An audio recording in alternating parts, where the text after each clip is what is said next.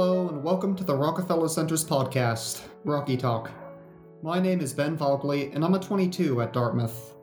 Today, I'm joined by Carlos Algara, an assistant professor of political science at the University of Texas at El Paso. Dr. Algara's research agenda focuses on the nature of ideological representation in the United States, political parties, electoral accountability, legislative behavior, and what factors inform the policy preferences of the mass public. Prior to coming to UTEP, Dr. Algara was a 2019 through 2020 American Political Science Association Congressional Fellow placed in the United States Senate. Dr. Algara, thank you so much for joining us during this very hectic week. How have you been holding up over the past few days? Yeah, thank you so much, Ben, for having me. It's a pleasure to be on this podcast. Uh, it's been a it's been a long couple days since Tuesday. Um, you know, I think uh, the country is seeing the degree of variation when it comes to election administration and counting and which states allow mail-in ballots and when can they be counted. Uh, so it's been a relatively long week but i'm looking forward to seeing the election results. And uh, we might not even be over with two uh, senate runoffs in georgia which may decide control of the united states senate.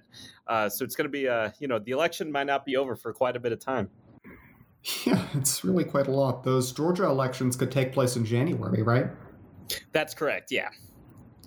Well, you know, first of all, can you give us a picture of where we currently stand with the presidential election and key Senate and congressional races? Uh, we're recording this two days after the 2020 election for our audience. Yeah, that's a great question. Um, I'll provide a context of you know the presidential, and then you know we'll we'll go to the congressional because one sort of informs the other. Uh, currently, the way things stand, um, you know, Joe Biden is very well positioned to be the next president of the United States. Uh, you know, we're waiting on Pennsylvania, Georgia, Nevada, and Arizona, and North Carolina. And for the president to be reelected, he has to run the table and win all of those states. Currently, uh, Donald Trump is leading in Pennsylvania and in Georgia, and Joe Biden is leading in Nevada and Arizona. Uh, so Donald Trump is gaining in Arizona as we get some of the late uh, mail in ballots that are being counted. Uh, Joe Biden's currently in the lead and it's really on a knife's edge, and that will be a running theme uh, throughout the course of this discussion on the context. Uh, Joe Biden appears to be ahead in Nevada, uh, and the remaining vote appears to be out of Clark County, which is a Democratic county, um, which of course, you know, carries Las Vegas in it. Uh, so Joe Joe Biden's very well positioned to win Nevada. Assuming that he does that, uh, he has to win either Pennsylvania, Georgia, or Arizona like I mentioned, Donald Trump has to run the table. Uh, Georgia is changing by the hour. Uh, as we record this podcast, um, you know, Donald Trump has an 8,500 vote lead with more votes to be counted in Atlanta, which is a Democratic stronghold exactly where uh, where Donald Trump is, is, he's quickly losing ground by the hour. Um, you know, so that's sort of at a knife's edge. Uh, perhaps more troubling for the Trump campaign is looking at Arizona and just seeing that you know this, these fluctuations, at least up to this point haven't really changed the dynamics of the race. And Fox News has called Arizona, and uh, and the Associated Press has called Arizona if Joe Biden wins Arizona, that's the ball game. Uh, Pennsylvania is looking at it is is headed towards a photo finish, and it appears that um, you know Donald Trump's lead, and these are all mail-in ballots that are being counted in Pennsylvania. Legally, they couldn't count them prior to election day, and Joe Biden's carrying those by you know an 80-20 margin. Assuming that continues, uh, Joe Biden is a, is in very well positioned to win Pennsylvania. So when this is all said and done, um, Joe Biden has the potential of winning all these states, and that's a greater likelihood than Donald Trump. Uh, uh you know, then uh, you know, just briefly touching on the Senate and the House, the Republicans have gained in the House. Um, nobody saw that coming. Um, you know, they might gain between seven and 12 seats, uh, you know, cutting that Democratic majority almost uh, in half. Um, you know, looking towards 2022, they'll be very well positioned to take back control of the House of Representatives. In the U.S. Senate, Democrats have fallen short. Um, you know, they left seats on the table in Maine, in North Carolina, two sta- two states that they thought were uh, they were very well positioned to win, and frankly, two states where the Democratic nominee has been um, leading for quite some time. So those are two relative upsets. So with that goes the Senate majority, with the caveat that we'll have two Georgia runoffs in January that will decide control of the U.S. Senate. Um, and so it's so my apologies in advance to Georgians. Uh, you're going to be bombarded with a lot of money and a lot of ads, um, you know, because that's like zero. But that's you know that's where we currently stand. Building on that, what voting demographics made their voices heard at the polls? Who turned out for Democrats and Republicans this election? Yeah, that's a great question. Um, you know, and we don't, we're, we're still waiting on some good data on that. Um, you know, exit polls obviously have methodological flaws in it, um, you know, because you're, you're only sampling voters that turned out. Um, you know, you're not sampling voters that didn't turn out. Uh, looking at the aggregate data, it's very clear that, uh, you know, Donald Trump um, turned out a lot more voters than we thought he would. Um, you know, he turned out a lot more voters in, in Florida and Texas, uh, you know, really sort of canceling out, um, you know, the, the gains that the Democrats made. And I think it's important to sort of consider this election cycle. We've seen some dramatic partisan polarization in how people are voting. Um, partly this is a function of elite cues from you know from Democrats and Donald Trump, you know Donald Trump more saliently. Trump told his supporters to vote on election day. To not, you know, he was lambasting um, absentee ballots. He was lambasting mail-in voting. Uh, he he made a couple statements um, that are unfounded with respect to fraud when it comes to mail-in voting. Um, and Democrats really took advantage of, of the states that had mail in voting. And we're seeing that in Pennsylvania, a state that traditionally had very low mail in voting. And it looks like if Biden wins, it will be on the strength of, of those votes and that sort of operation. Um, Republicans turned out on election day. Uh, that's why you're seeing a lot of the sizable leads in Wisconsin and Michigan and Pennsylvania. You know, on election night, he was up, um, you know, pretty substantially in Wisconsin, Michigan, and Pennsylvania. Um, Wisconsin, you know, has been called for Biden, um, and Michigan has been called for Biden. Uh, so you know the the irony here is that you know if we can observe a counterfactual, is could Donald Trump have won this election if you know he did not you know if he emphasized more mail-in voting and you know um, would people would more republicans have voted? Um, you know because most of them appear to have shown up on election day. So it's going to be very interesting to see more data to see exactly not only who turned out but also you know what method did they use. That is fascinating, especially given that the Republicans have tended to have an older base that's probably more conscious of the COVID pandemic. Yeah, so many counterfactuals this election. Um, building off of a point that you raised a bit earlier, uh, it does seem like pollsters were off again this election as they were in 2016. They underestimated President Trump's support to some extent. Why do you think that is? And do these pollsters have a path towards rebuilding their credibility? That is an exceptional question. Um, you know, and I think there, there's a couple different ways to look at this. One is sort of the national polls. Uh, you know, I think I truly believe when this is all, you know, when all the votes are counted, especially in California, which takes a long time to count because they're still receiving ballots, you know, in the mail, uh, and there's just, you know, quite frankly, millions and millions and millions of votes to be counted. But w- with all that said, I think Joe Biden's going to have about, you know, 50 you know 52 to 53 percent of the popular vote. He's currently, I believe, you know, in 50.9 or 50, close to 51. Um, you know that's a pretty robust victory and that's sort of in line with what the national polls were saying in terms of you know just his his raw you know the the raw uh, percentage that he was going to get so with that said though there's a lot of variation in terms of you know where the polls got wrong. A lot of places where they got wrong you know quite frankly were uh, you know in republican leaning states. Perhaps the most salient um, miss that the polling had was in florida. You know, there were polls, you know, there were polls suggest, suggesting, you know, that uh, that Joe Biden was going to win that state by about a point or two, and I believe in the, you know, as we record this podcast, uh, Donald Trump is winning that state by about four or five percent. Um, you know, that's about you know uh, a seven point miss or so. Uh, so the polls, you know, the polls were off in, in, in states like Florida. Ohio ended up being, um, you know, a race that wasn't as close as the polls indicated. Um, you know, North Carolina was as close, but you know, the polls had it wrong with respect to the Senate race in North Carolina. Uh, with respect to the Senate race in Maine, Maine was much, you know, even though it's a Democratic state, much closer than the polls anticipated. So you know those state polls um, you know some states got it you know pretty wrong especially in florida um, you know and some of the explanations for this I, have heard explanations and the one that sounds pretty salient is that we're entering this sort of dynamic where certain you know we have systematic non-response bias where perhaps it's just you know the fact that Democrats are more likely to answer the phone and tell and share with the pollster you know who they're going to vote for. Uh, you know, generally the shy Trump uh, theory is predicated on you know these Trump voters not sharing with pollsters who they're going to vote. Right, um, you know, because of social desirability or what have you.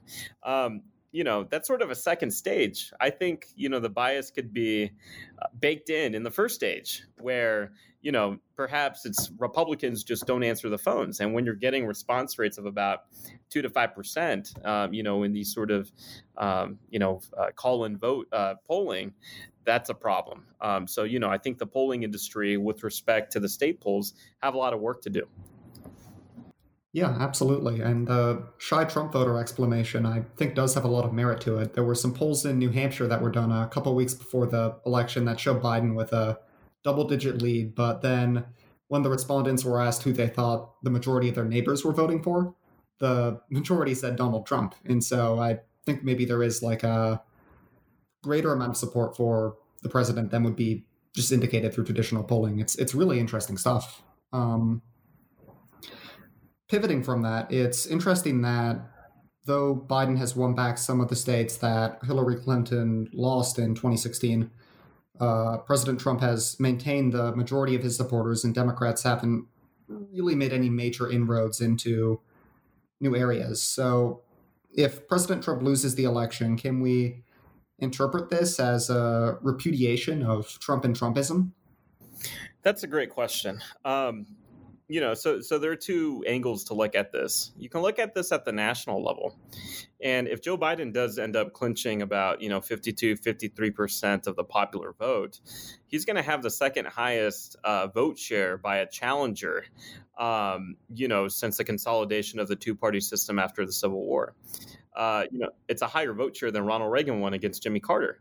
The only vote share that tops it is, you know, FDR's uh, unseating of Herbert Hoover in 1932. So looking at it in terms of, you know, the national dynamics, it was a complete repudiation of Donald Trump, um, you know, in his four years as president.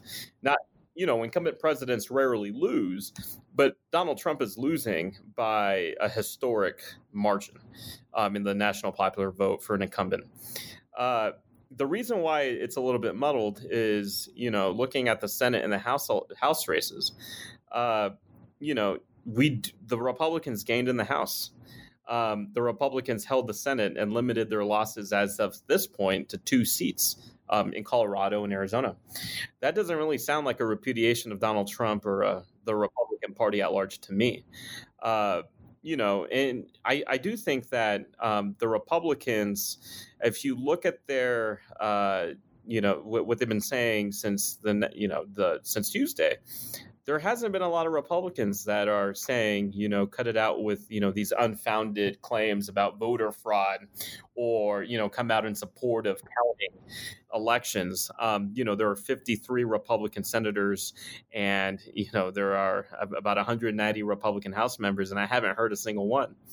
So, you know, I, I do think that within the Republican Party, there will probably be no introspection and there'll probably be you know a double downing of trumpism because donald trump has shown um, ambitious republicans particularly ones that want to win the nomination in 2024 assuming that joe biden wins and there's a very high likelihood that that's going to be the case uh, you know they've shown that that sort of positioning works and you know you can tap into you know a subset of voters that did not turn out for Mitt Romney and you know didn't turn out in 2018 you know looking at the states in Mich- Michigan Wisconsin and Pennsylvania those were states where Democrats swept uh, nationwide and I, am sorry, statewide. And you know, they didn't show up in 2018, but they sure showed up and made it pretty close in 2020.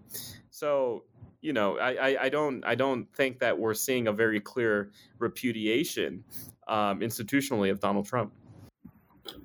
Well, I think this lack of a repudiation is very interesting in the context of the 200,000 Americans who have died on account of the COVID 19 pandemic. And I'm wondering if you can talk a bit about how COVID has impacted the election. Yeah, that's a that's a great question. Um, Unfortunately, I think when it comes to the COVID pandemic, and you know, I, have published a little bit on this, and um, a lot of you know my ongoing research looks at sort of this polarization when it comes to the government's response to the pandemic and perceptions. Undeniably, you're seeing polarization on public health as it relates to the pandemic. Um, so, for example, there are some Americans that believe that Donald Trump has, you know, despite the 230, 240,000 deaths and the increasing trends in COVID uh, cases and, and mortality, uh, that Donald Trump has done a good job. Uh, you know, and they view that the pandemic, um, you know, is going well, right? Even though that has no basis in empirical reality, right? Um, especially relative to where we were in March and April. Uh, Republicans are less likely to suggest, uh, to share that they're you know that they're in favor of masks and you know that they're going to use masks. Um, you know they they you know they're, they're, relatively in not in favor of social distancing. So we're seeing polarization when it comes to the COVID pandemic, and that truly has helped President Trump keep this election, at least with respect to the electoral college, relatively close. Um, you know, and so I, I, think that's troubling for the country in a couple different respects. Uh, the first is, you know, we're not listening to public health officials. Um, you know, the the evidence is clear. Wearing a mask is effective. Um, you know, the evidence is clear that you know we we have to do more to prevent the spread of the virus. The virus is much worse. At least you know I'm, I'm broadcast. You know, we're talking, and I'm in El Paso. Um, we're getting about three thousand cases a day. We're a hotspot for the country. Um, we're locking down again. Uh, so, you know, I, I, was sort of surprised, frankly, uh, that Donald Trump, uh, you know, did as well as he did on on uh, Tuesday, given where we're at with the COVID pandemic. Um, so you know it, it, was it was a little bit troubling uh, you know for me in terms of the public health perspective that we're seeing partisan polarization on that. And we're really seeing you know a lot of partisan polarization with respect to reality about the covid pandemic.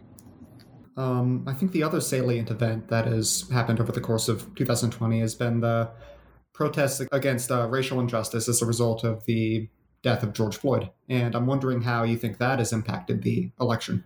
Yeah, yeah, no doubt about it. Um, you know that that was, you know, we're, we're having a national dialogue as it relates to, um, you know, racial inequities in society and police brutality. And you know, there's this sort of you listen to this punditry, you know, in Washington D.C., there was this sort of, you know, um, that there was, you know, some sort of cost to be paid. Um, you know, Republicans tried to paint Democrats as, you know, the party of lawlessness. It was a big part of Donald Trump's campaign about, you know, destroying the suburbs and and you know the like based on these protests. Uh, it's clear that it didn't work.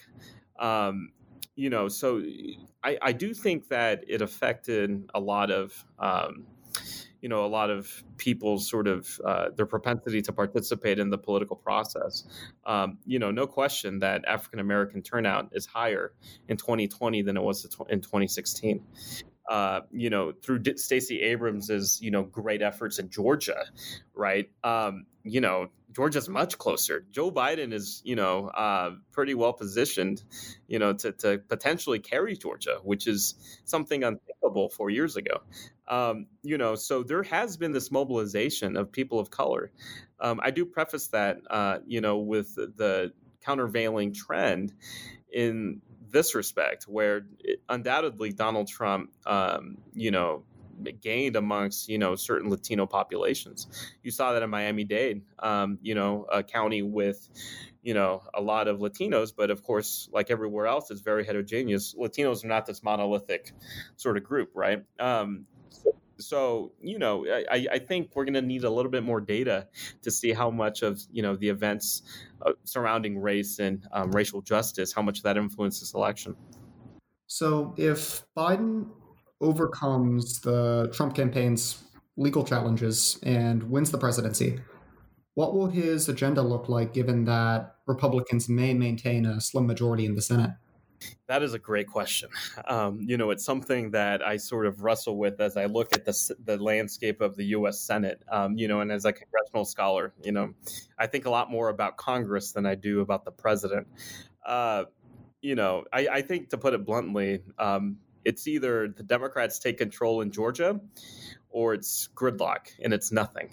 Um, you know, and, and, I think because of this hyper polarization that we've witnessed in the U.S. Senate in divided, and, and especially with the dynamic of uh, divided government, Joe Biden, his legislative agenda with the Republican Senate is essentially dead. Um, you know, you, you, might get a COVID stimulus bill.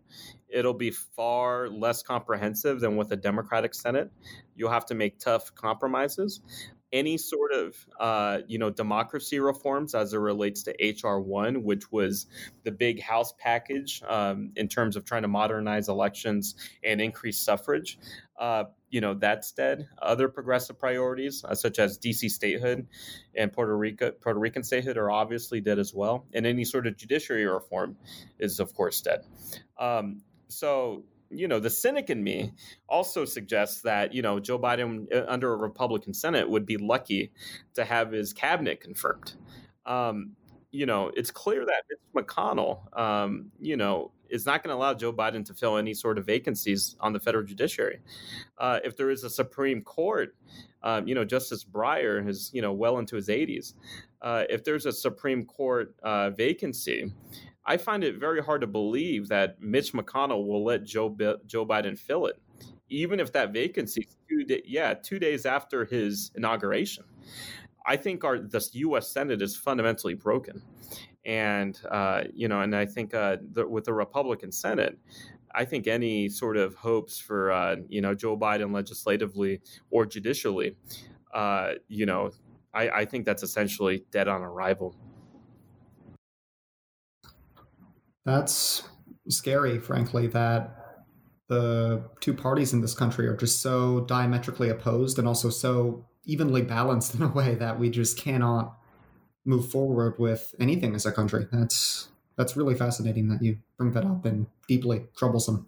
And one thing I'd like to add, you know, sort of briefly on that is Mitch McConnell is an agent of his party. Uh, you know, so this isn't, you know, an indictment on, you know, Mitch McConnell as an individual. Uh, I, I, quite frankly don't see any appetite within the Republican uh, Senate conference, especially with the median member, uh, to to do anything with respect to legislatively or the judiciary when it comes to a potential Biden administration. So this sort of transcends beyond Mitch McConnell um, because he's just frankly an agent of his party. Yeah. Well, I think that's a good you know lead into my final question. Um, what needs to happen to lower the temperature in this country, and are you optimistic about our political future? That's a great question. Um, I'll, I'll, share some optimism, and then I'll share some of the opposite. I, I, the voter turnout unquestionably is optimistic. You know, I, I, do think that independent of who you voted for, uh, that's that's reason for optimism. People stayed in line in Texas for hours to vote. Um, in some places, um, people took the time to register, and people took the time to request an absentee ballot, independent of who you voted for.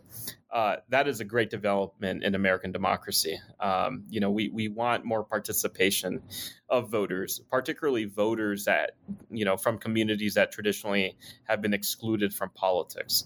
I think that's a great thing. Um, institutionally, I, am very worried for the country. Um, I'm very worried for the fact that we're we're getting institutions that are compl- increasingly out of sync with the country at large. Um, you know, some defenders of the United States Senate like to mention that, you know, we have to disperse power, and that you know Madison had this sort of um, you know grandiose idea of you know dispersing power to stop you know tyranny of the majority so to speak you know just a very rough reading of federalist 51 here. Uh, you know but he didn't want to give certainly he wouldn't agree with the notion that you know a substantial minority should have a veto point um, at the expense of the majority and that's what you're getting in the united states senate. Uh, moving forward, it was critical for the Democrats to win the Senate this cycle because if you look at 2022, there's not a lot of targets. And if you look at 2024, Democrats will inevitably lose seats because time is running out in places like West Virginia, in Ohio, and in Montana, uh, for example. So, you know, Republicans left a lot of seats on the table in 2018 because it was a Republican midterm. So, you know, the Democrats have, you know, they're staring, you know, with a coalition that's very concentrated geographically, and that works nationally. Uh, but within our institutions, uh, particularly in the U.S. Senate, um, you know, it, it's it's not working in their favor. And I will say this: um, normatively, it's it's it's pretty bad um, to have an institution where the median seat, right, the 50th seat to determine control, the 51st, uh, is is not you know seven or nine points more Republican than the country at large, because the preference of that senator is going to be out of sync with the preferences of the country, and so when you're looking at um, you know issues like climate change or you know Medicare for all or you know universal health care rather or uh, gun control, uh, those are relatively popular ideas nationally, but you're not going to you're not going to see any sort of uh, you know any sort of movement on that in the U.S. Senate because the U.S. Senate just represents a different you know median constituency. That's a problem for democracy, and I think the the underlying dynamic here is that our institutions distort the value of a vote. Uh, you know, a vote cast in uh, Los Angeles is worth much, much less than a vote cast in Cheyenne, Wyoming, or a vote cast in, uh, you know, in Kenosha, Wisconsin. That's a problem. Um, you know, and so the way that votes are translated into seats institutionally, I think, is a long-term dynamic that um, you know doesn't bode well for democratic representation, but also doesn't vote uh, bode well for democratic accountability. Um, and I think that's a pretty bad place to be in terms of a, a democratic polity. Well, Dr. Algara, thank you so much for your time. This has been an extremely insightful conversation. And to our listeners, thank you so much for tuning in. Until next time, everyone.